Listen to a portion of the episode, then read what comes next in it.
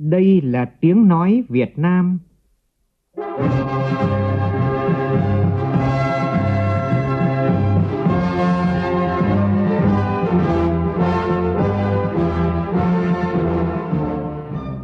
là tiếng nói Việt Nam,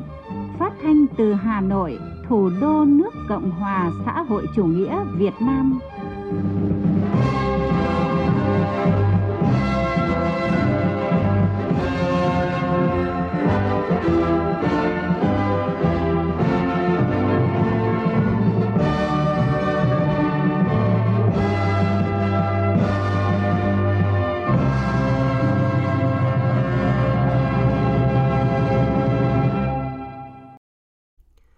Kính chào quý vị và các bạn. Mời quý vị và các bạn nghe chương trình Thời sự chiều của Đài Tiếng nói Việt Nam với những nội dung chính sau đây.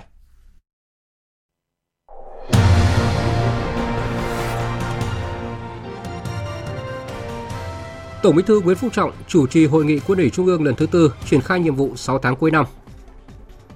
Chủ tịch nước Nguyễn Xuân Phúc tiếp ban liên lạc Hội cựu chiến binh toàn quốc mặt trận Vị Xuyên Hà Tuyên nhân kỷ niệm 75 năm Ngày Thương binh Liệt sĩ. Việt Nam và Trung Quốc nhất trí nhiều nội dung hợp tác quan trọng tại phiên họp thứ 14 Ủy ban chỉ đạo hợp tác song phương. Bộ Giáo dục và Đào tạo thông tin về nghi vấn giao bán dữ liệu của 30 triệu người dùng Việt từ website giáo dục. Trong phần tin quốc tế, chỉ vài giờ sau khi Tổng thống Rajapaksa rời đất nước, Sri Lanka đã phải ban bố tình trạng khẩn cấp nhằm giải quyết tình hình đất nước. Nắng nóng nguy hiểm đang bao trùm các khu vực của Trung Quốc và nhiều nước châu Âu.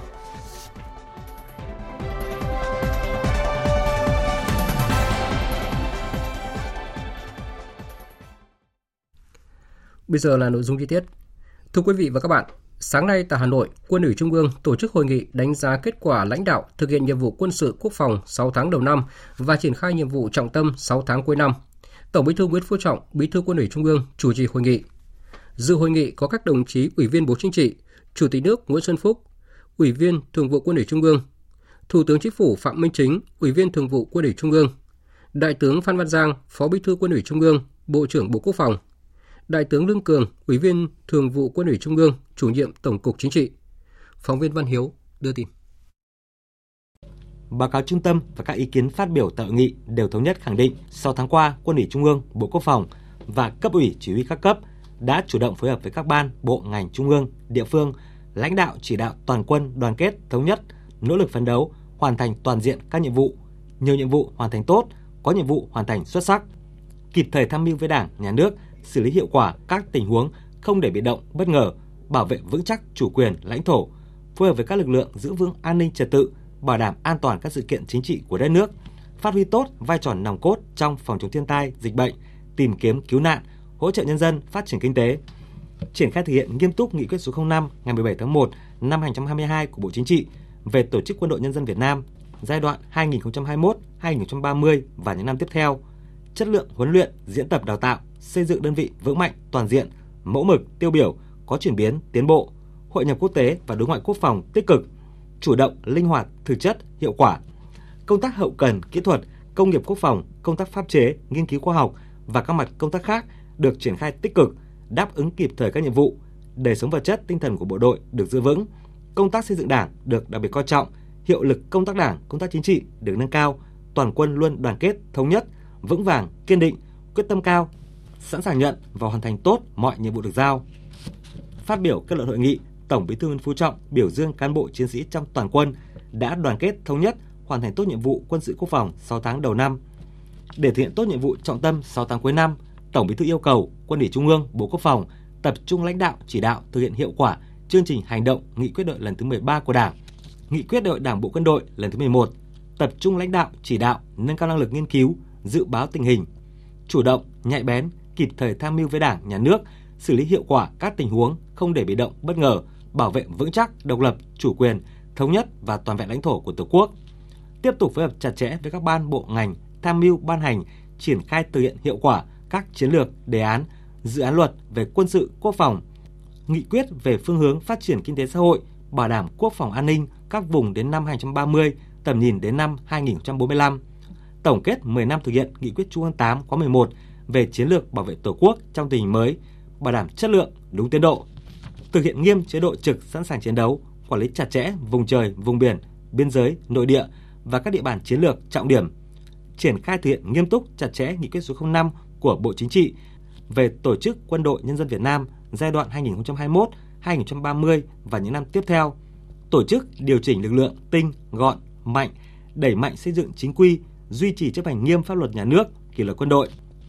Tiếp tục triển khai thực hiện sâu rộng, hiệu quả các nghị quyết, kết luận, chỉ thị, quy định của Trung ương về xây dựng chỉnh đốn Đảng, trách nhiệm nêu gương của cán bộ đảng viên và nghị quyết của Quân ủy Trung ương về phát huy phẩm chất bộ đội Cụ Hồ, kiên quyết chống chủ nghĩa cá nhân trong tình hình mới, tích cực đấu tranh phòng chống tham nhũng, tiêu cực, tăng cường bảo vệ nền tảng tư tưởng của Đảng, đấu tranh phản bác các quan điểm sai trái, thù địch, tập trung xây dựng tổ chức Đảng trong sạch, vững mạnh, gắn với xây dựng các cơ quan đơn vị vững mạnh toàn diện. Đội ngũ cán bộ các cấp trong toàn quân phải thực hiện tốt việc tự soi, tự sửa, nêu cao tinh thần đoàn kết, gương mẫu trong thực hiện chức trách nhiệm vụ được giao, góp phần xây dựng quân đội ngày càng vững mạnh, luôn xứng đáng với niềm tin yêu của toàn Đảng, toàn dân dành cho bộ đội Cụ Hồ. Nhân dịp kỷ niệm ngày thành lập Hội Cựu chiến binh Toàn quốc Mặt trận Vị xuyên Hà Tuyên 14 tháng 7 năm 2016, 14 tháng 7 năm 2022 và kỷ niệm 75 năm Ngày Thương binh Liệt sĩ, chiều nay tại Phủ Chủ tịch, Chủ tịch nước Nguyễn Xuân Phúc đã gặp mặt các đại biểu Ban liên lạc Hội Cựu chiến binh Toàn quốc Mặt trận Vị xuyên Hà Tuyên. Cuộc gặp mặt thể hiện lòng tri ân sâu sắc, sự quan tâm, trân trọng của Đảng, Nhà nước và tình cảm của Chủ tịch nước đối với các cán bộ, tướng lĩnh, sĩ quan, chiến sĩ và nhân dân cả nước trong cuộc chiến tranh biên giới phía Bắc giai đoạn 2000 giai đoạn 1979-1989. Tin của phóng viên Vũ Dũng. Trong số các cựu chiến binh tại buổi gặp mặt có cả những vị tướng lĩnh từng tham gia hai cuộc chiến tranh chống Pháp, chống Mỹ và nhận nhiệm vụ ở mặt trận Vị Xuyên. Đây là những nhân chứng sống của thời kỳ đỏ lửa oanh liệt, nhưng cũng đầy hy sinh gian khổ của năm tháng chiến tranh. Phát biểu tại buổi gặp mặt, nhấn mạnh chiến tranh biên giới trên mặt trận Vị Xuyên luôn là một phần quan trọng trong lịch sử chiến tranh vệ quốc của dân tộc Việt Nam. Chủ tịch nước Nguyễn Xuân Phúc khẳng định Đảng, Nhà nước luôn trân trọng, tri ân những hy sinh cống hiến của các chiến sĩ, sĩ quan và nhân dân cả nước trong cuộc chiến tranh biên giới phía Bắc những năm 1979 đến 1989 để bảo vệ nền độc lập, sự thống nhất và toàn vẹn lãnh thổ của Tổ quốc, trong đó có các cuộc chiến đấu tại mặt trận Vị Xuyên, tỉnh Hà Tuyên cũ, nay là tỉnh Hà Giang. Trong nhiều trận đánh cam go tại các cao điểm đã in đậm tinh thần hy sinh, anh dũng, bám trụ của các chiến sĩ, sống bám đá, chết hóa đá, trở thành bất tử. Tổ quốc, nhân dân luôn mãi trân trọng, ghi nhớ đời đời biết ơn các anh hùng liệt sĩ và các chiến sĩ đã xả thân chiến đấu bảo vệ Tổ quốc, góp phần tô thắm thêm truyền thống yêu nước, anh hùng của nhân dân ta. Hơn 4.000 cán bộ chiến sĩ, đồng bào ta đã anh dũng hy sinh, hàng nghìn người bị thương, hàng trăm thôn bản bị xóa sạch, hàng nghìn hecta ruộng vườn, đồi núi bị cày sới, đầy bom mìn, vật nổ. Đến nay, vẫn còn hàng nghìn liệt sĩ nằm lại trên chiến trường Vị Xuyên, chưa tìm được hài cốt Chủ tịch nước Nguyễn Xuân Phúc đánh giá cao hội và ban liên lạc cựu chiến binh toàn quốc mặt trận Vị Xuyên suốt 6 năm đi vào hoạt động đã tổ chức được nhiều hoạt động ý nghĩa, thiết thực, thu hút khoảng 22.000 hội viên hoạt động trong 44 chi hội của địa phương cơ sở. Tích cực hỗ trợ giải quyết chế độ chính sách, chia sẻ, giúp đỡ, động viên nhau trong cuộc sống. Cuộc chiến đã lùi xa, nhưng chúng ta cần tiếp tục công việc để nhân đáp nghĩa, khắc phục tổn thất hy sinh trong chiến tranh khắc ghi những cống hiến của quân và dân ta để giúp nhiều người hiểu rõ về mặt trận vị chuyên và những tháng ngày chiến đấu ác liệt ở chiến trường. Trong thời gian tới, tôi mong các cựu chiến binh và hội cựu chiến binh toàn quốc mặt trận vị xuyên Hà Tuyên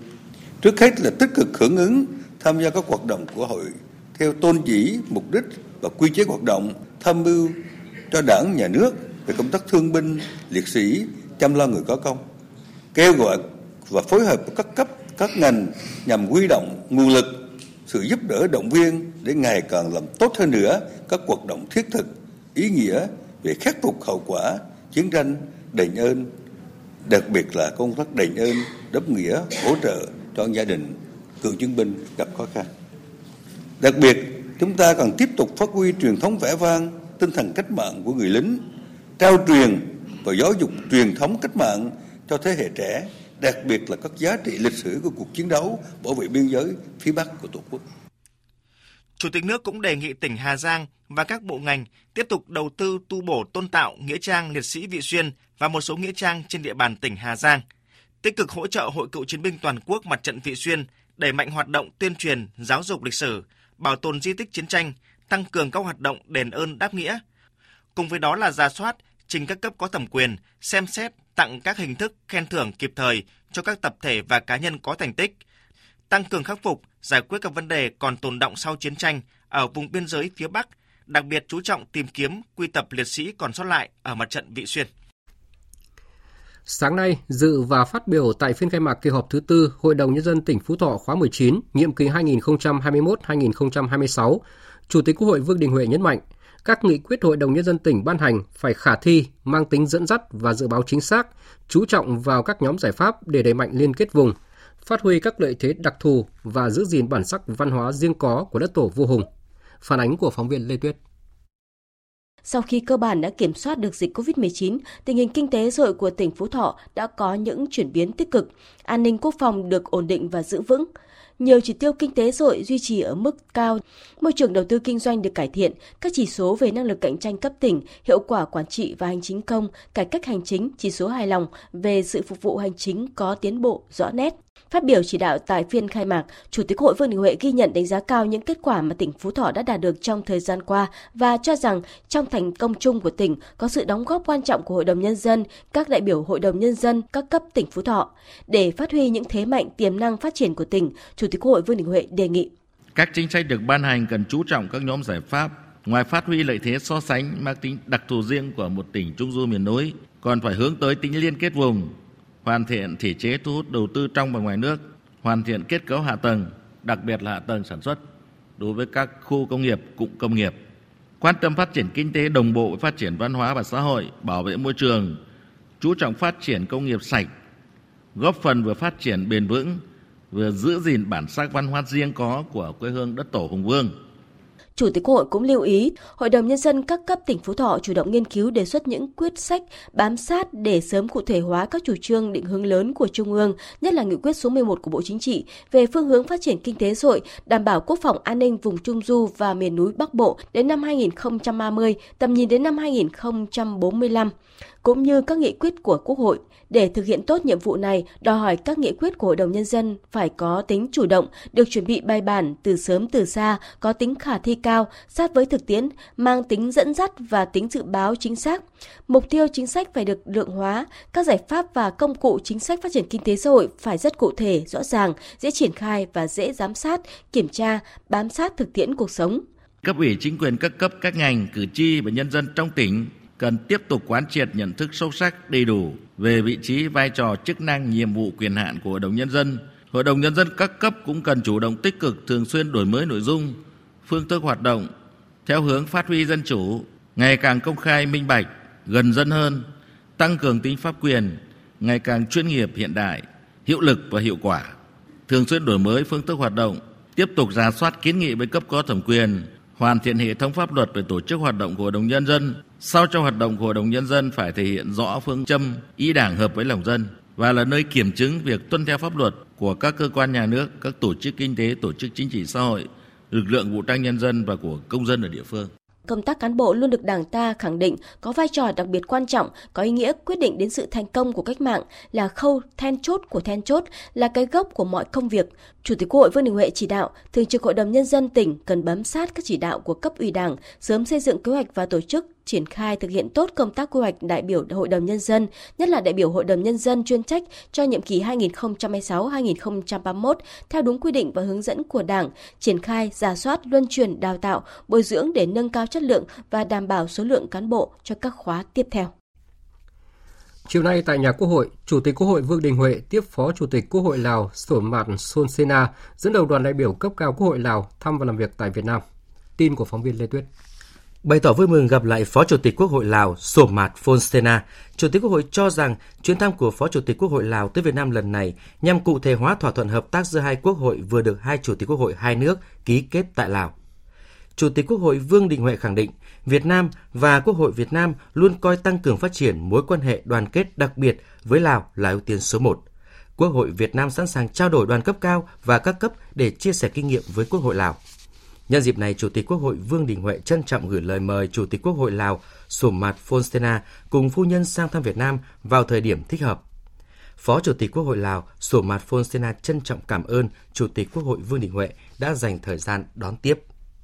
Chúc mừng Quốc hội Việt Nam đã tổ chức thành công rất tốt đẹp kỳ họp thứ ba, bày tỏ ấn tượng và chúc mừng thành công của Việt Nam, nhất là trong kiểm soát dịch bệnh, phục hồi và phát triển kinh tế xã hội.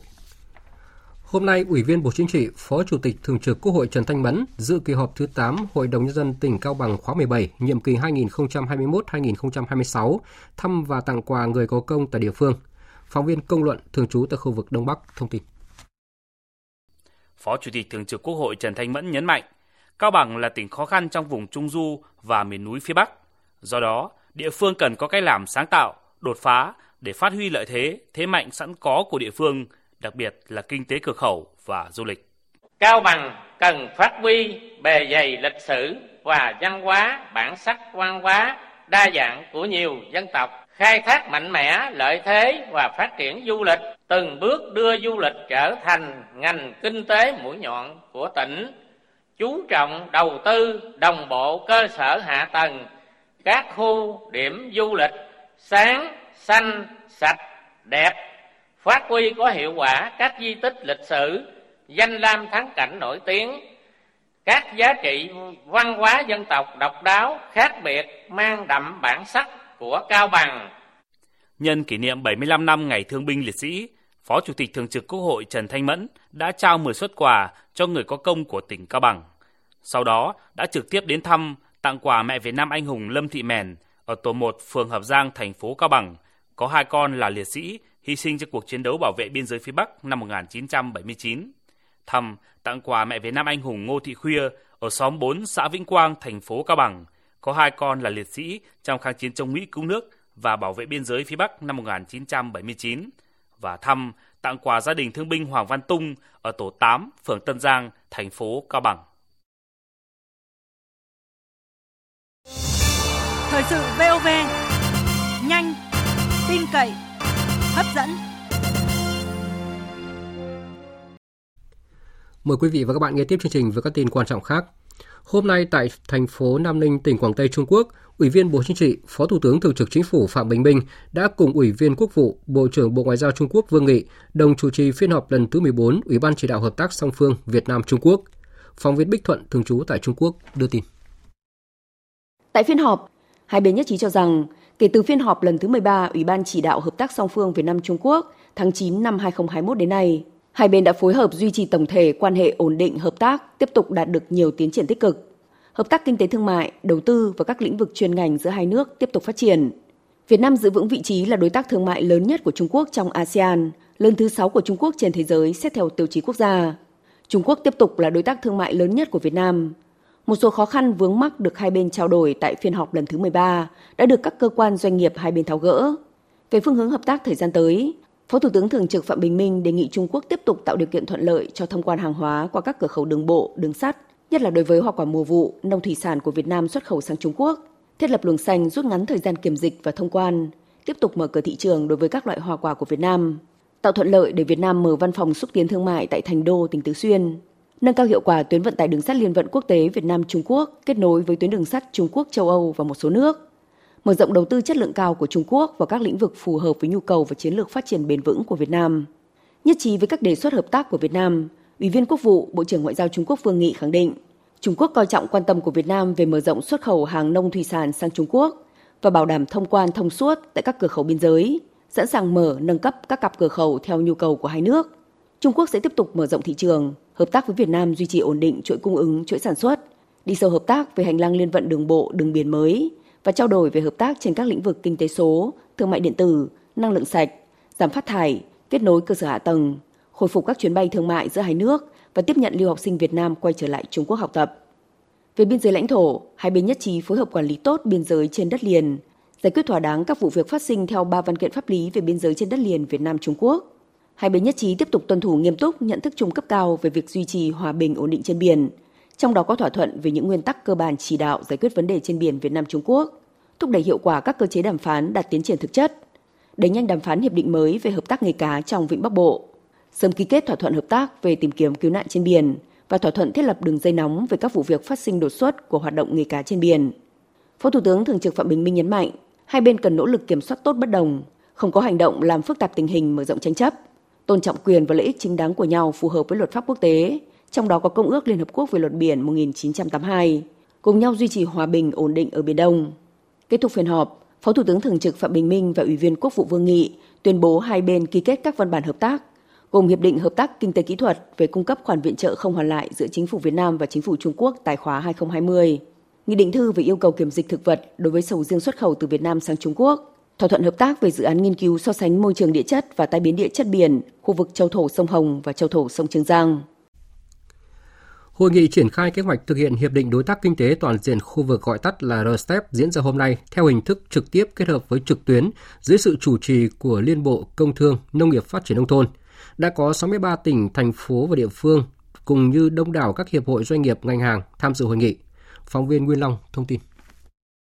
Tại hội nghị, đại diện Bộ Công Thương đã giới thiệu tổng quan về hiệp định RCEP, kế hoạch thực hiện hiệp định của chính phủ và kế hoạch thực hiện hiệp định của Bộ Công Thương.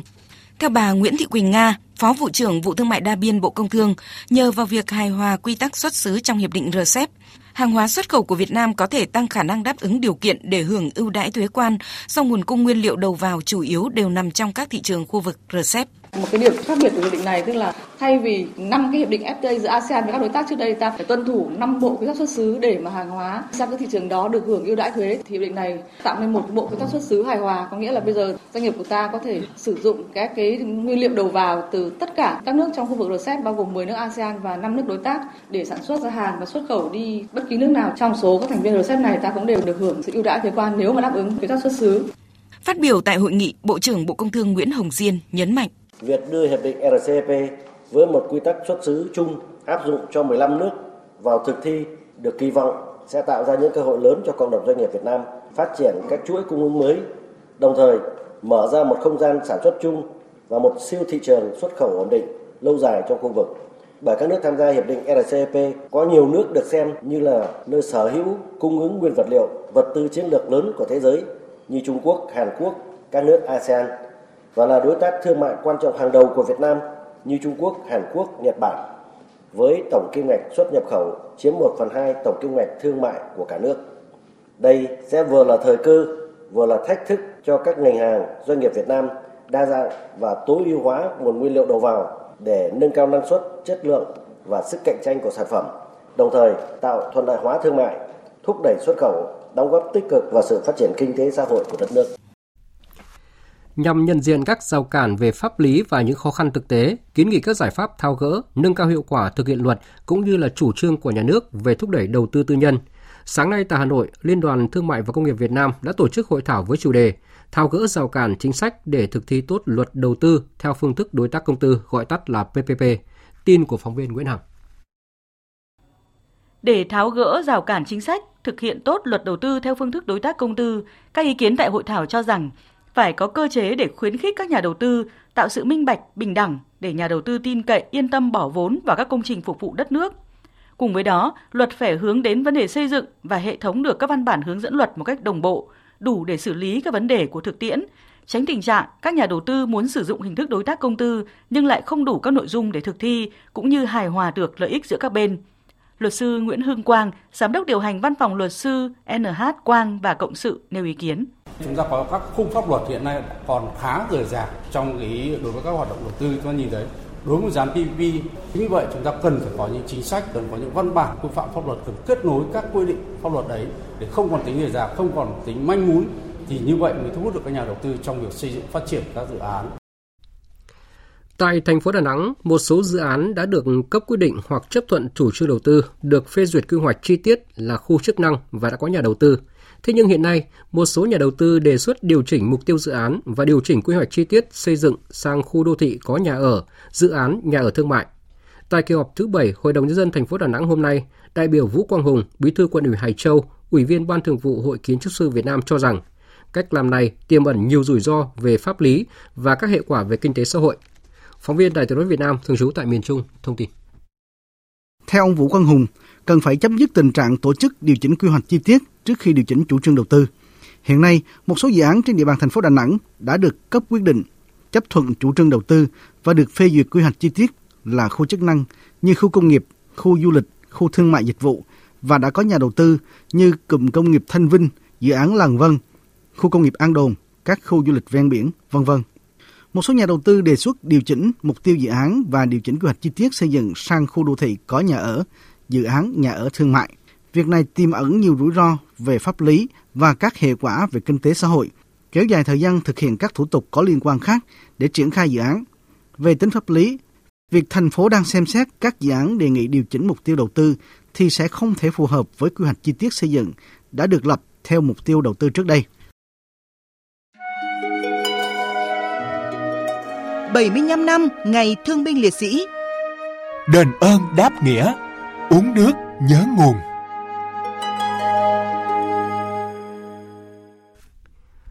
Chiều nay tại thành cổ Quảng Trị, lãnh đạo thị xã Quảng Trị tổ chức gặp mặt kỷ niệm 50 năm sự kiện 81 ngày đêm chiến đấu bảo vệ thành cổ Quảng Trị và 75 năm ngày thương binh liệt sĩ. Hàng trăm cựu chiến binh trên mọi miền Tổ quốc đã cùng trở lại thành cổ ôn lại quá khứ hào hùng trong ngày kỷ niệm. Phóng viên Thanh Hiếu tại miền Trung đưa tin. Thành cổ Quảng Trị đã in dấu son về một thời đấu tranh anh dũng và cũng là nơi các chiến sĩ bảo vệ thành cổ, vĩnh viện nằm lại, máu xương hòa vào từng tấc đất, cành cây. Về thăm thị xã Quảng Trị hôm nay, cựu chiến binh Trần Ngọc Long, nguyên tiểu đoàn trưởng tiểu đoàn 1, trung đoàn 48, sư đoàn 320 đã mang theo 500 cuốn sách Những anh linh bất tử để làm quà tặng các đồng đội từng chiến đấu tại thành cổ Quảng Trị. Các chiến sĩ đã có mặt trong thời kỳ 81 ngày đêm này thực sự là những người đã trọn vẹn hy sinh cả một cuộc đời của các đồng chí đó tuổi 17, 18, 20 để có được một sự bình yên như ngày nay. Chúng tôi không bao giờ quên sự hy sinh cao cả đó của đồng đội mình. Chúng tôi coi thị xã Quảng Trị là quê hương thứ hai của mình. Sau nhiều năm quay trở về với thị xã thân yêu của mình, thấy thị xã ngày là một tươi đẹp như ngày nay. Chứng kiến việc cán bộ và nhân dân Quảng Trị chăm sóc chú đáo các hương hồn liệt sĩ thần cổ, cựu chiến binh Nguyễn Văn Hời, nguyên trợ lý quân lực K3 Tam Đảo thấy ấm lòng hơn. Trên cái tấm lòng của người dân Quảng Trị ấm lòng lắm. Hôm nay tôi muốn nói với các bạn, nói với thế hệ trẻ là cái cuộc sống nó đủ đầy như bây giờ thì đừng nghĩ rằng là cái con đường đến nó là bánh mì và hoa hồng đâu ở con đường đến được nó nó là nước mắt là xương máu của bao nhiêu cái lớp người đã ngã xuống xây dựng cái thành cổ thành thành phố hòa bình tôi nghĩ cái việc ấy là vô cùng lên là mình phải quên cái chiến tranh đi mà bây giờ phải nghĩ đến cái hòa bình Chuyển sang các tin đáng chú ý khác, Bộ Giáo dục và Đào tạo cho biết, Cục Công nghệ Thông tin của Bộ đang xác minh thông tin về nghi vấn giao bán dữ liệu của 30 triệu hồ sơ người dùng. Tin của phóng viên Minh Hương. Ngày 8 tháng 7 vừa qua, trên một diễn đàn trực tuyến có thông tin giao bán dữ liệu của 30 triệu hồ sơ người dùng được thu thập từ website về giáo dục, kèm theo mẫu dữ liệu là thông tin của một số giáo viên và học sinh ở Việt Nam. Ngay sau khi nhận được thông tin về nghi vấn này, Bộ Giáo dục và Đào tạo đã phối hợp với các cơ quan chức năng xác minh giả soát. Kết quả kiểm tra xác minh ban đầu từ các mẫu dữ liệu do người giao bán chia sẻ, thông qua dung lượng dữ liệu, cấu trúc dữ liệu, trường dữ liệu, độ chính xác dữ liệu và logic sắp xếp dữ liệu cho thấy nguồn dữ liệu này khác với hệ thống cơ sở dữ liệu ngành giáo dục do Bộ Giáo dục và Đào tạo quản lý. Hiện Bộ Giáo dục và Đào tạo đã và đang phối hợp với các cơ quan chức năng của Bộ Thông tin và Truyền thông, Bộ Công an tiếp tục xác minh, đồng thời tiếp tục ra quét kiểm tra hệ thống bảo mật để đảm bảo an toàn thông tin. Bộ Giáo dục và Đào tạo cũng lưu ý các doanh nghiệp, các tổ chức cung cấp các dịch vụ ứng dụng công nghệ thông tin trong ngành giáo dục như hệ thống học trực tuyến, hệ thống thi trực tuyến, hệ thống quản lý trực tuyến, chủ động ra quét kiểm tra, khắc phục các lỗ hổng về bảo mật nếu có, để đảm bảo an toàn cho các hệ thống dịch vụ. Trong trường hợp phát hiện nghi vấn không đảm bảo an toàn thông tin, đề nghị liên hệ với các cơ quan chức năng của Bộ Thông tin và Truyền thông, Bộ Công an và Bộ Giáo dục và Đào tạo qua Cục Công nghệ Thông tin để phối hợp giải quyết. Bộ Y tế cho biết dịch sốt xuất huyết đang có chiều hướng gia tăng ở một số địa phương. Trong 6 tháng đầu năm, cả nước đã ghi nhận trên 89.000 trường hợp mắc và 34 người đã tử vong. So với cùng kỳ năm ngoái thì số ca mắc và số người thiệt mạng đều tăng. Dự báo số ca mắc sốt xuất huyết trong thời gian tới sẽ tiếp tục gia tăng, cùng với đó là số nhập viện, số ca nặng cũng tăng lên. Để chủ động trong công tác điều trị, giảm tỷ lệ tử vong do bệnh tới mức thấp nhất, Bộ Y tế đã có văn bản yêu cầu Giám đốc Sở Y tế các tỉnh, thành phố, thủ trưởng các đơn vị trực thuộc Bộ Y tế, các bộ ngành liên quan nghiêm túc triển khai tổ chức thực hiện việc phân tuyến điều trị sốt xuất huyết. Bộ Y tế cũng lưu ý trong quá trình diễn biến, bệnh có thể chuyển từ mức độ nhẹ sang mức độ nặng. Vì vậy, khi thăm khám, cần phân độ lâm sàng để tiên lượng bệnh và có kế hoạch xử lý thích hợp. Tình hình thời tiết cực đoan liên tục diễn biến phức tạp trên địa bàn tỉnh Cà Mau những ngày qua không chỉ gây nguy cơ làm vỡ đê biển Tây mà còn gián tiếp làm vùng ngọt hóa của tỉnh này có nguy cơ bị ngập úng, ảnh hưởng đến hàng chục nghìn hecta lúa. Phóng viên Trần Hiếu thường trú tại khu vực đồng bằng sông Cửu Long thông tin chi tiết. Hôm nay, tình hình thời tiết trên địa bàn tỉnh Cà Mau diễn biến xấu. Đê phòng hộ biển Tây có chiều dài hơn 108 km, nằm trên địa bàn hai huyện Trần Thời và U Minh, nhiều đoạn bị sạt lở nghiêm trọng. Có khoảng 300 mét đê có nguy cơ bị vỡ bất kỳ lúc nào. Lực lượng đê điều, dân quân tự vệ và các lực lượng liên quan đang khẩn trương khắc phục. Dông lốc kèm theo chiều cường dâng cao những ngày qua cũng gây thiệt hại cho hàng loạt hộ dân sống ven biển. Đặc biệt tại những thị trấn miền biển như Sông Đốc, Cái Đôi Vàm, chiều cường không chỉ làm tê liệt giao thông mà còn ảnh hưởng rất lớn đến đời sống người dân. Ông Lê Văn Sử, Phó Chủ tịch Ủy ban dân tỉnh Cà Mau cho biết, cơ quan chức năng đang tập trung khắc phục hậu quả. À, ưu tiên đảm bảo an toàn tính mạng và tài sản cho người dân. Trong đó, đặc biệt tập trung rà soát, triển khai thực hiện các cái phương án theo kế hoạch là đối với các cái hộ gia đình người dân mà sống ở nơi nguy hiểm, đặc biệt là ở phía ngoài đê, tập trung xử lý các cái tình huống nguy hiểm ở ờ, các cái công trình ven biển, đặc biệt là cái đê biển. Chiều cường dâng cao những ngày qua cũng làm giảm khả năng tháo nước từ vùng ngọt của tỉnh Cà Mau ra biển. Bên cạnh đó, mưa lớn kéo dài liên tiếp đã làm mực nước trong vùng ngọt huyện Trần Thời dâng khá cao. Tình trạng này kéo dài thì hàng chục ngàn hecta lúa hè thu trong vùng ngọt nguy cơ bị ngập úng là rất cao. Liên quan đến việc thủy điện gây ngập hoa màu tài sản của 62 hộ dân ở xã Đắc Long và Đắc Pesti, huyện Đắc Hà, tỉnh Con Tum, nhưng hai năm qua vẫn chây ý, chưa chịu hỗ trợ thiệt hại cho người dân.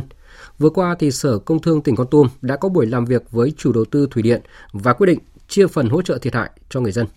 Phóng viên Khoa Điểm thường trú tại khu vực Tây Nguyên thông tin.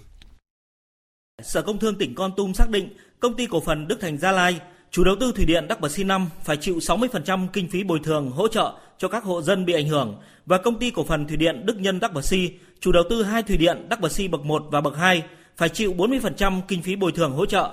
Cùng với đó, Sở Công Thương tỉnh Con Tum đề nghị Ủy ban nhân dân huyện Đắc Hà chỉ đạo hai xã Đắc Bờ Si và Đắc Long chủ động phối hợp với chủ đầu tư thủy điện hoàn thành công tác giả soát khối lượng, kiểm đếm, tính đơn giá và công khai phương án hỗ trợ trước ngày 15 tháng 7. Đến ngày 30 tháng 7 phải cơ bản hoàn thành việc hỗ trợ cho các hộ dân và những phần còn lại phải hoàn thành trước ngày 13 tháng 8. Ông Lê Như Nhất, Giám đốc Sở Công Thương tỉnh Con Tum cho biết, đơn vị cũng đã tính tới tình huống các chủ đầu tư thủy điện tiếp tục chây ý trong việc hỗ trợ thiệt hại cho dân.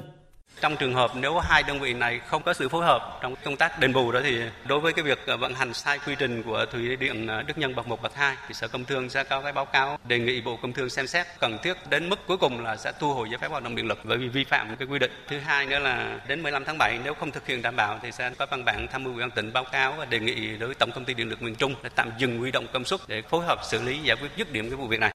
Cũng theo Sở Công Thương tỉnh Con Tum, đến nay cả hai thủy điện gây ra tình trạng lũ trồng lũ dẫn đến thiệt hại về hoa màu, tài sản đối với 62 hộ dân ở xã Đắc Long và Đắc Bờ Si, huyện Đắc Hà vẫn chưa hoàn thành việc lắp đặt thiết bị quan trắc sử dụng nguồn nước mặt, gây khó khăn trong việc giám sát, quản lý của ngành chức năng. Tiếp theo là một số thông tin về thời tiết.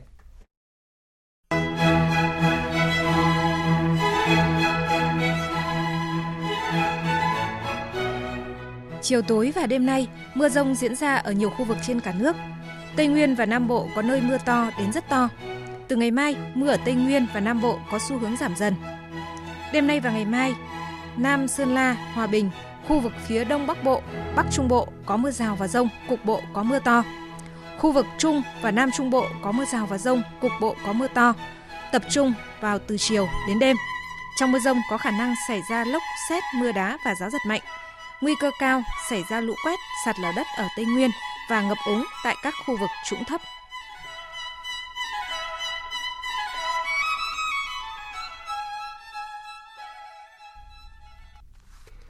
Mời quý vị và các bạn nghe tiếp chương trình với tin chúng tôi vừa nhận. Chiều nay tại Văn phòng Chính phủ, Thủ tướng Phạm Minh Chính đã tiếp bà Taulin Tamestit, điều phối viên thường trú Liên Hợp Quốc, tới trình thư ủy nhiệm của Tổng thư ký Liên Hợp Quốc bắt đầu nhiệm kỳ công tác tại Việt Nam. Tin của phóng viên Vũ Khuyên. Thủ tướng Phạm Minh Chính khẳng định cam kết mạnh mẽ của Việt Nam đối với chủ nghĩa đa phương và nhấn mạnh Liên Hợp Quốc là đối tác tin cậy hàng đầu vì hòa bình, hợp tác, phát triển trên thế giới. Việt Nam rất coi trọng và ủng hộ vai trò trung tâm của Liên Hợp Quốc trong quản trị toàn cầu, điều phối các nỗ lực đa phương ứng phó với các thách thức chung như dịch bệnh, biến đổi khí hậu. Thủ tướng đề nghị điều phối viên thường trú Liên Hợp Quốc và các tổ chức Liên Hợp Quốc tại Việt Nam ưu tiên thúc đẩy việc triển khai các mục tiêu phát triển bền vững, phục hồi sau đại dịch theo hướng xanh, bền vững, tự cường hơn và đảm bảo an sinh xã hội, thúc đẩy hợp tác chuyển giao công nghệ sản xuất vaccine, thuốc điều trị COVID-19 và vật tư y tế để nâng cao năng lực ứng phó với thách thức từ dịch bệnh trong quá trình phục hồi hỗ trợ thực hiện các cam kết về biến đổi khí hậu và chuyển đổi số với ba trụ cột là chính phủ số, kinh tế số và xã hội số. Bà Pauline Tamesit bày tỏ vinh dự được đảm nhiệm vị trí điều phối viên thường trú Liên Hợp Quốc tại Việt Nam. Đất nước này đất nước ngày càng nổi lên ở tầm khu vực cũng như toàn cầu như một hình mẫu về sự năng động tích cực đóng góp cho cộng đồng quốc tế. Bà Pauline Tamesit chúc mừng những nỗ lực thành tựu của chính phủ Việt Nam trong ứng phó với đại dịch COVID-19 và phục hồi sau đại dịch với tinh thần không để ai bị bỏ lại phía sau trong đó quan tâm kiện toàn hệ thống y tế và bảo trợ xã hội, cho rằng điều này có ý nghĩa hết sức quan trọng để tăng cường khả năng tự cường của đất nước trước những thách thức toàn cầu trong tương lai. Bà Pauline Temesit nhấn mạnh, năm nay có ý nghĩa quan trọng đánh dấu 45 năm quan hệ hợp tác Việt Nam Liên Hợp Quốc và là năm đầu tiên triển khai khung hợp tác phát triển bền vững Việt Nam Liên Hợp Quốc giai đoạn 2022-2026 và khẳng định sẽ hết sức hỗ trợ điều phối các tổ chức Liên Hợp Quốc nhằm hỗ trợ Việt Nam phát triển kinh tế xã hội bền vững, phục hồi sau đại dịch và triển khai các trọng tâm hợp tác giữa Việt Nam và Liên Hợp Quốc. Trước đó đêm qua theo giờ Việt Nam, Đại sứ Đặng Hoàng Giang, trưởng phái đoàn đại diện thường trực Việt Nam tại Liên Hợp Quốc đã gặp và trao thư của Thủ tướng Chính phủ Phạm Minh Chính tới Tổng thư ký Liên Hợp Quốc Antonio Guterres nội dung thư để phản hồi đề xuất của Tổng thư ký về việc thiết lập quan hệ hợp tác Việt Nam Liên Hợp Quốc trong việc ứng phó với biến đổi khí hậu, chia sẻ các nỗ lực của Việt Nam trong thực hiện các cam kết tại hội nghị lần thứ 26 các bên tham gia Công ước khung của Liên Hợp Quốc về biến đổi khí hậu gọi tắt là COP26 và cảm ơn sự ủng hộ của Liên Hợp Quốc cũng như là cá nhân Tổng thư ký trong hỗ trợ Việt Nam, trong đó có việc thiết lập quan hệ đối tác với các nước G7 về chuyển đổi năng lượng, Tổng thư ký Liên Hợp Quốc cũng đã bày tỏ vui mừng nhận được thư của Thủ tướng Chính phủ Phạm Minh Chính, đánh giá cao nỗ lực của Việt Nam và chia sẻ cách thức mà Việt Nam và nhiều nước đang phải phát triển phải đối mặt trong ứng phó với biến đổi khí hậu. Tổng thư ký nhấn mạnh Liên Hợp Quốc và cá nhân ông sẽ tiếp tục ủng hộ Việt Nam trong tiến trình này. Tiếp theo là những thông tin về diễn biến mới nhất tình hình chính trị tại Sri Lanka. Tình trạng khẩn cấp đã được ban bố trên toàn quốc gia Nam Á này sau khi Tổng thống Rarapastak và phu nhân rời khỏi đất nước và bay tới Maldives trên một ờ, chiếc máy bay quân sự. Phóng viên Đài tiếng nói Việt Nam thường trú tại Ấn Độ theo dõi khu vực Nam Á, thông tin chi tiết.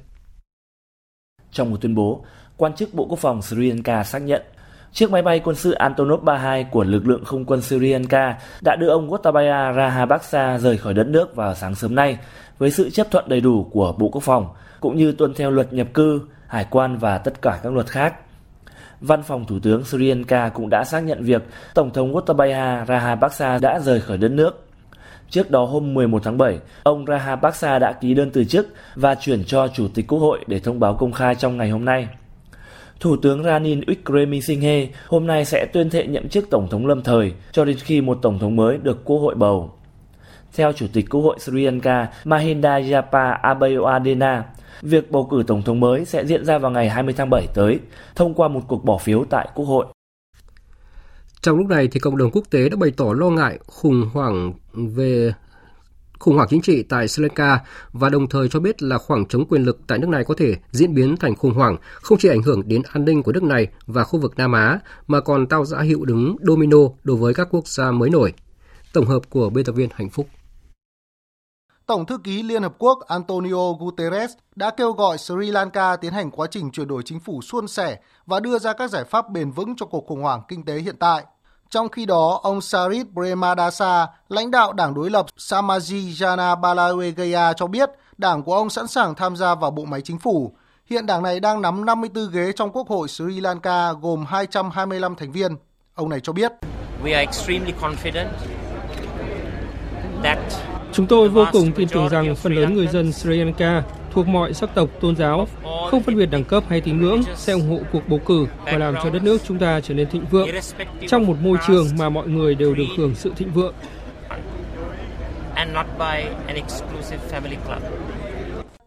Amita Arubragasam, một nhà phân tích chính sách có trụ sở tại Colombo đánh giá, Việc Tổng thống rời bỏ đất nước là chưa từng có ở Sri Lanka. Chỉ khi nào các bên thành lập chính phủ hòa hợp và đoàn kết, Sri Lanka mới có cơ hội phục hồi được nền kinh tế. Nếu không lấp đầy khoảng trống quyền lực hiện nay tại Sri Lanka, sẽ nảy sinh rất nhiều nguy cơ đối với không chỉ nước này mà còn với toàn bộ khu vực Nam Á, trong đó có sự trỗi dậy của chủ nghĩa khủng bố. Sri Lanka từ một thiên đường du lịch và thu hút nguồn vốn đầu tư lớn từ Ấn Độ, Trung Quốc. Tuy nhiên, với chính sách quản lý sai lầm, yếu kém, nạn tham nhũng tràn lan, đại dịch COVID-19 đã biến quốc đảo Nam Á mắc kẹt trong khủng hoảng kinh tế tài chính và không có tiền để nhập khẩu nhiên liệu, thực phẩm và các mặt hàng thiết yếu. Ngoài Sri Lanka thì hồi chuông báo động cũng đang gióng lên đối với nhiều nền kinh tế trên thế giới như Pakistan, Venezuela, Ai Cập, Afghanistan, Liban, Guinea với nguy cơ vỡ nợ. Hôm nay, Tổng thống Mỹ Joe Biden bắt đầu chuyến công du Trung Đông dự kiến kéo dài 4 ngày nhằm hỗ trợ nỗ lực đưa Israel và Ả Rập Xê Út xích lại gần nhau, đồng thời giải quyết các thách thức về an ninh năng lượng và lương thực. Như vậy có thể thấy, chuyến công du Trung Đông của Tổng thống Mỹ Joe Biden mang theo hàng loạt kỳ vọng của Mỹ và các bên. Tuy vậy, với bối cảnh hiện nay, các kỳ vọng sẽ phải đối mặt với hàng loạt thách thức và không phải mọi nút thắt sẽ được tháo gỡ thông qua chuyến thăm này. Tổng hợp của biên tập viên Đài Tiếng Nói Việt Nam. Về vấn đề thúc đẩy sự hội nhập của Israel ở khu vực Trung Đông, trong đó có củng cố quan hệ giữa nước này và Ả Rập Xê Út. Trước thềm chuyến thăm, Cố vấn an ninh Nhà Trắng Jack Sullivan bày tỏ sự lạc quan. Chúng tôi kỳ vọng rằng sau khi chúng tôi nhìn thấy tương lai, chúng tôi có thể giúp tạo điều kiện thuận lợi cho sự hội nhập sâu rộng hơn của Israel vào khu vực một cách toàn diện, đặc biệt là mối quan hệ giữa Israel và Ả Rập Xê Út. Tuy nhiên, Trung Đông mà ông Joe Biden đến thăm lần này sẽ là một khu vực khác với những gì mà cựu Tổng thống Donald Trump đã đến thăm vào tháng 5 năm 2017. Với Hiệp định Abraham năm 2020, Israel đã bình thường hóa quan hệ với các tiểu vương quốc Ả Rập Thống Nhất và Bahrain. Tiếp theo là các động thái bình thường hóa tương tự với Sudan và Maroc. Nếu một thỏa thuận tương tự có thể được thực hiện với Ả Rập Xê Út, đó sẽ là một sự thay đổi kiến tạo có thể làm thay đổi cục diện địa chính trị của Trung Đông. Đối với vấn đề Mỹ yêu cầu Ả Rập Xê Út bơm thêm dầu, có thể thấy xung đột Nga-Ukraine đã làm gián đoạn nguồn cung cấp năng lượng toàn cầu và góp phần khiến giá xăng tại các nước tăng với tốc độ phi mã. Trước thềm bầu cử quốc hội giữa kỳ sắp tới, chắc chắn ông Biden cũng muốn tìm mọi cách để giảm bớt áp lực lên các gia đình ở Mỹ.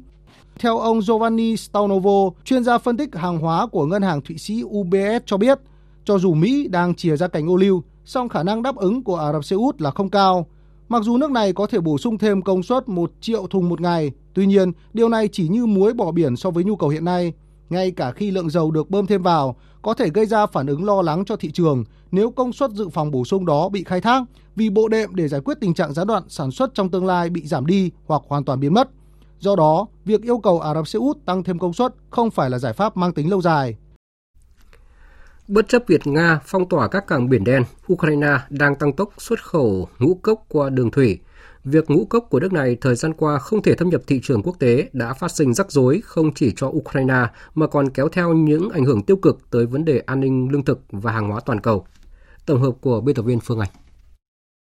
Vụ lúa mì tiếp theo của Ukraine đã sẵn sàng được thu hoạch, nhưng hơn 22 triệu tấn lúa mì từ vụ mùa năm ngoái vẫn chưa thể tiếp cận được với những người vốn phụ thuộc rất nhiều vào ngũ cốc. Tổng thống Ukraine Volodymyr Zelensky cảnh báo. Do sự phong tỏa của Nga, chúng tôi không thể xuất khẩu lương thực vốn đang thiếu hụt trầm trọng trên thị trường toàn cầu. Thế giới sẽ đối mặt với cuộc khủng hoảng lương thực cấp tính và nghiêm trọng. Cùng với đó, các nạn đói diễn ra ở nhiều nước châu Á và châu Phi. Tình trạng thiếu lương thực chắc chắn sẽ dẫn đến bất ổn chính trị, có thể kéo theo sự sụp đổ của nhiều chính phủ. Có thể thấy mối đe dọa này đang đến gần. Chỉ cần nhìn vào việc giá cả tăng vọt của các sản phẩm cơ bản trên thị trường thế giới,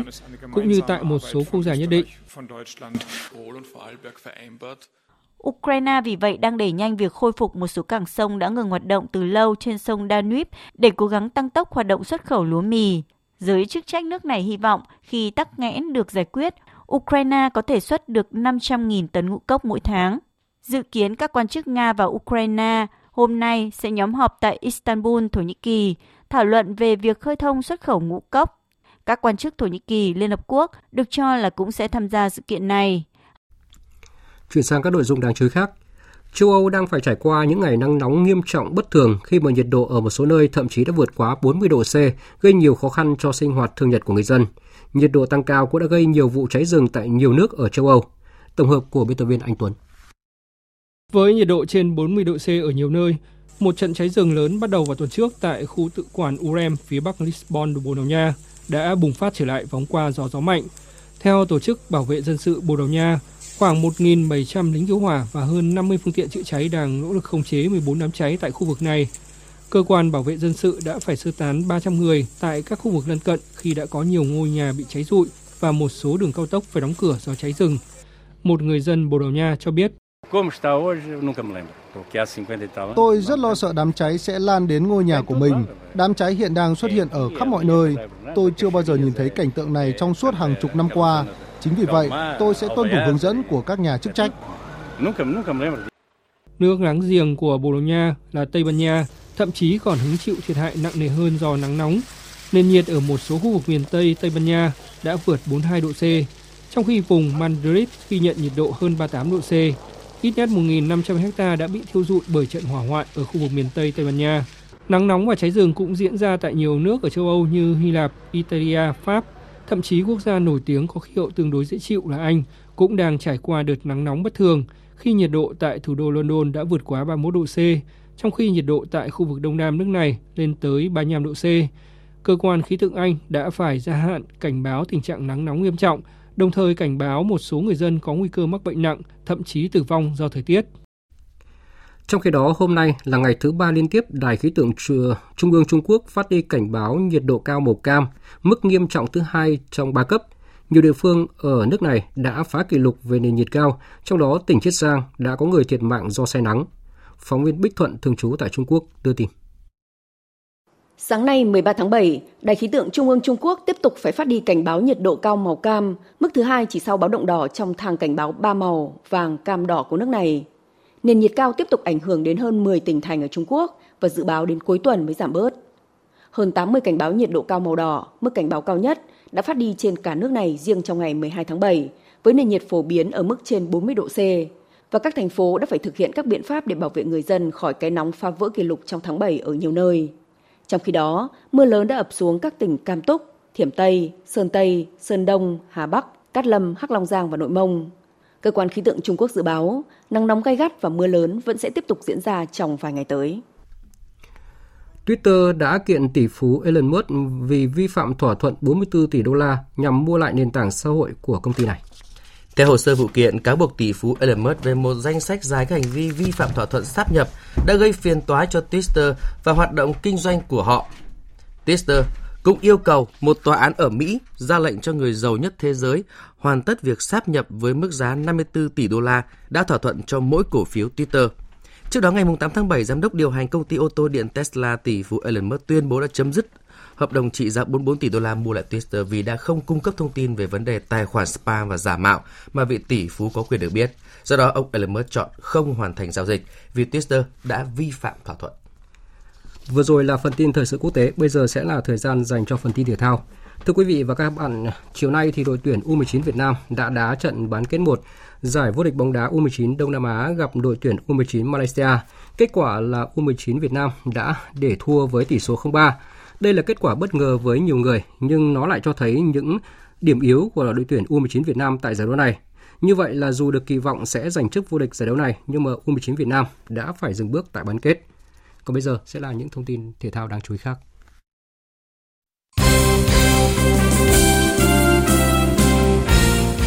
Thưa quý vị và các bạn, BKMX Bình Dương tiếp đón SHB Đà Nẵng trên sân Gò động là trận đấu sớm nhất của vòng 7 V-League khởi tranh cuối tuần này. Một trong những bài toán mà huấn luyện viên Đặng Trần Chỉnh cần giải quyết trước khi đối đầu với đội bóng sông Hàn chính là khả năng ghi bàn của hàng công. Dù sở hữu những tiền đạo chất lượng như Tiến Linh, Sĩ Giáp hay Edison, nhưng hiệu suất ghi bàn của BKM Bình Dương vẫn chưa thực sự thuyết phục. Tôi nghĩ đây là vấn đề mà ban huấn luyện tôi cũng đang quan tâm. Thật sự thì à, hiện nay à, các cầu thủ mà ghi bàn thắng cho đội bóng Bình Dương đã, đã, số cầu thủ nội À, các cầu thủ ngoại thì chưa phát huy được khả năng ghi bàn của mình và tôi tôi cũng đang cố gắng tìm ra phương án tốt nhất nhưng mà tập tốt nhất để cho các cầu thủ ngoại có khả năng ghi bàn để hỗ trợ cùng với các cầu thủ nội. Trong trận đấu gần nhất với Hồng Lĩnh Hà Tĩnh ở vòng 6, các học trò của huấn luyện viên Đặng Trần Chỉnh tung ra 10 cú sút, trong đó có 3 cú sút trúng mục tiêu nhưng chỉ có duy nhất một bàn thắng được ghi. Tiền đạo Nguyễn Tiến Linh cho rằng toàn đội cần cải thiện điểm yếu để giành trọn vẹn 3 điểm trên sân nhà bản thân mình ờ, là một tiền đạo thì ờ, trong mỗi trận đấu thì mình luôn có những cái mục tiêu cũng như là mục tiêu dành cho bản thân, mục tiêu dành cho đội bóng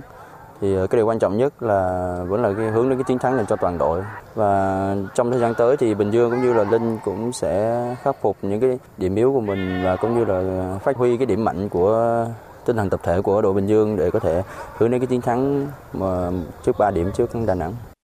Chiều tối nay 13 tháng 7, vòng tứ kết giải bóng chuyền vô địch quốc gia 2022 khởi tranh, trong đó tâm điểm là cuộc so tài giữa Bộ Tư lệnh Thông tin và Glesimo Thái Bình ở nội dung của nữ. Với bề dày thành tích là 12 lần đăng quang, Bộ Tư lệnh Thông tin được kỳ vọng hoàn thành mục tiêu bảo vệ ngôi đương kim vô địch của mình, dù huấn luyện viên Phạm Minh Dũng có đôi chút lo lắng. Thực tế qua ờ, khi ờ, hai bảng thi đấu ấy, thì về, về phía bảng B bên tôi thì à, thực sự là các đội được à, đánh giá là về trình độ chuyên môn là thấp hơn bên bảng A. Cho nên là đội của tôi cũng thắng được 5 trận nhưng thực tế là qua từng trận đấu là, là vận à, động viên của tôi cũng chưa chưa bộc lộ hết được những khả năng của mình. Tôi cũng rất là lo lắng.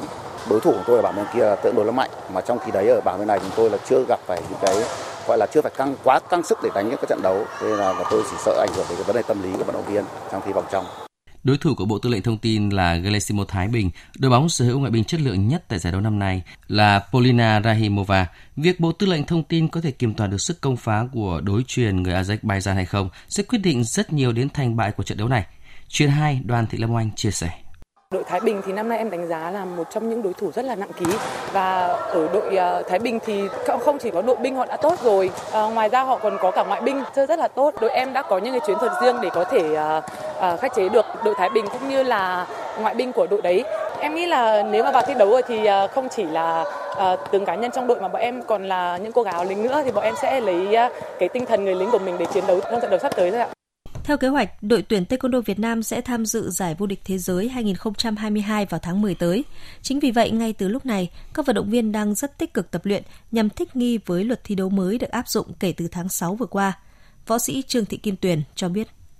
Luật cũ thì tụi em phải thi đấu trong vòng 3 hiệp và sẽ tính điểm tổng của 3 hiệp đó. Nếu mà ai nhiều hơn thì sẽ thắng à. Còn luật mới bây giờ là kiểu 3 tháng 2 à. Nếu mà mình dẫn 2 không thì mình sẽ thắng luôn còn mà để thua hai không thì mình sẽ thua luôn. Nếu mà để đánh thì trong vòng 4 phút đã thua rồi. Thì bắt buộc là em phải khi mà hiệp một xong là sẽ reset lại toàn bộ là sẽ hiệp hai bắt đầu không không lại. Nên bắt đầu coi như là mình phải thi đấu bắt đầu lại từ đầu nên bắt đầu phải dồn sức vào để có thể thắng từng hiệp một. Luật thi đấu mới buộc các vận động viên phải tích cực tấn công, đẩy cao tốc độ hơn trước rất nhiều để nhanh chóng giải quyết hiệp đấu. Điều này cũng thay đổi toàn bộ kỹ chiến thuật thi đấu của các đội tuyển khi tham dự giải. Mới đây, Campuchia đã gửi danh sách đề xuất các môn ở kỳ SEA Games 32 diễn ra vào năm 2023. Trong số 40 môn thể thao mà nước chủ nhà đề xuất có 15 môn và phần môn không có trong chương trình thi đấu ở SEA Games 31, Campuchia đưa vào một số nội dung thi đấu như Tetball, đua chứa ngại vật và môn võ Kun Bukato. Họ không đưa một số môn thể thao quen thuộc ở những kỳ đại hội vừa qua, trong đó có không ít những môn Olympic vào chương trình thi đấu. Bởi chủ nhà SEA Games 32 không có vận động viên lẫn cơ sở vật chất phù hợp cho các môn thể thao này. Dự báo thời tiết Đêm nay và ngày mai mưa rông diễn ra ở các khu vực trên cả nước. Trong mưa rông có khả năng xảy ra lốc, xét, mưa đá và gió giật mạnh. Bây giờ là dự báo chi tiết các khu vực trên cả nước. Phía Tây Bắc Bộ có mưa rào và rông vài nơi, riêng khu vực Nam Sơn La, Hòa Bình có mưa rào và rông rải rác, cục bộ có mưa to, nhiệt độ từ 23 đến 34 độ. Phía Đông Bắc Bộ nhiều mây có mưa rào và rông rải rác, cục bộ có mưa to, nhiệt độ từ 24 đến 33 độ. Khu vực từ Thanh Hóa đến Thừa Thiên Huế nhiều mây, phía Bắc có mưa rào và rải rác có rông, cục bộ có mưa to, phía Nam chiều tối và đêm có mưa rào và rông rải rác, cục bộ có mưa to, ngày có mưa rào và rông vài nơi, nhiệt độ từ 24 đến 33 độ. Khu vực từ Đà Nẵng đến Bình Thuận, chiều tối và đêm có mưa rào và rông rải rác, cục bộ có mưa to, ngày có mưa rào và rông vài nơi, nhiệt độ từ 24 đến 34 độ. Tây Nguyên, nhiều mây có mưa rào và rải rác có rông, cục bộ có mưa to, nhiệt độ từ 20 đến 30 độ. Nam Bộ có mưa rào và rải rác có rông, cục bộ có mưa to, nhiệt độ từ 22 đến 31 độ. Khu vực Hà Nội nhiều mây, có lúc có mưa rào và rông, cục bộ có mưa to, nhiệt độ từ 25 đến 32 độ. Dự báo thời tiết biển, Bắc Vịnh Bắc Bộ và Nam Vịnh Bắc Bộ có mưa rào rải rác và có nơi có rông. Trong mưa rông có khả năng xảy ra lốc xoáy và gió giật mạnh. Tầm nhìn xa trên 10 km giảm xuống 4 đến 10 km trong mưa, gió đông đến đông nam cấp 3 cấp 4. Vùng biển từ Quảng Trị đến Quảng Ngãi có mưa rào và rông vài nơi, phía Bắc gió đông nam, phía Nam gió tây nam đến nam cấp 3 cấp 4. Vùng biển từ Bình Định đến Ninh Thuận có mưa rào và rông vài nơi, gió tây nam cấp 4 cấp 5. Vùng biển từ Bình Thuận đến Cà Mau có mưa rào và rông rải rác, trong mưa rông có khả năng xảy ra lốc xoáy. Tầm nhìn xa trên 10 km giảm xuống 4 đến 10 km trong mưa, gió tây nam cấp 6 giật cấp 7 cấp 8 biển động. Vùng biển từ Cà Mau đến Kiên Giang có mưa rào và rải rác có rông, trong mưa rông có khả năng xảy ra lốc xoáy. Gió tây nam cấp 4 cấp 5, đêm có lúc cấp 6 giật cấp 7 biển động. Khu vực Bắc Biển Đông, khu vực quần đảo Hoàng Sa thuộc thành phố Đà Nẵng có mưa rào và rông vài nơi, gió đông nam cấp 4 cấp 5. Khu vực giữa Biển Đông có mưa rào và rông rải rác, trong mưa rông có khả năng xảy ra lốc xoáy và gió giật mạnh. Tầm nhìn xa trên 10 km giảm xuống 4 đến 10 km trong mưa, gió Tây Nam đến Nam cấp 4, cấp 5. Khu vực Nam Biển Đông và khu vực quần đảo Trường Sa thuộc tỉnh Khánh Hòa có mưa rào và rông rải rác, trong mưa rông có khả năng xảy ra lốc xoáy. Tầm nhìn xa trên 10 km giảm xuống 4 đến 10 km trong mưa, gió Tây Nam cấp 5, riêng phía Tây cấp 6, giật cấp 7, cấp 8, biển động. Vịnh Thái Lan có mưa rào và rải rác có rông, trong mưa rông có khả năng xảy ra lốc xoáy, gió Tây đến Tây Nam cấp 4, cấp 5, đêm có lúc cấp 6, giật cấp 7, biển động. Những thông tin dự báo thời tiết vừa rồi đã kết thúc chương trình thời sự chiều nay của Đài Tiếng nói Việt Nam. Chương trình do các biên tập viên Nguyễn Cường, Minh Châu và Thu Hòa thực hiện với sự tham gia của phát thanh viên Sơn Tùng và kỹ thuật viên Mai Hoa. Chịu trách nhiệm nội dung nhà báo Nguyễn Thị Tuyết Mai. Cảm ơn quý vị và các bạn đã dành thời gian lắng nghe.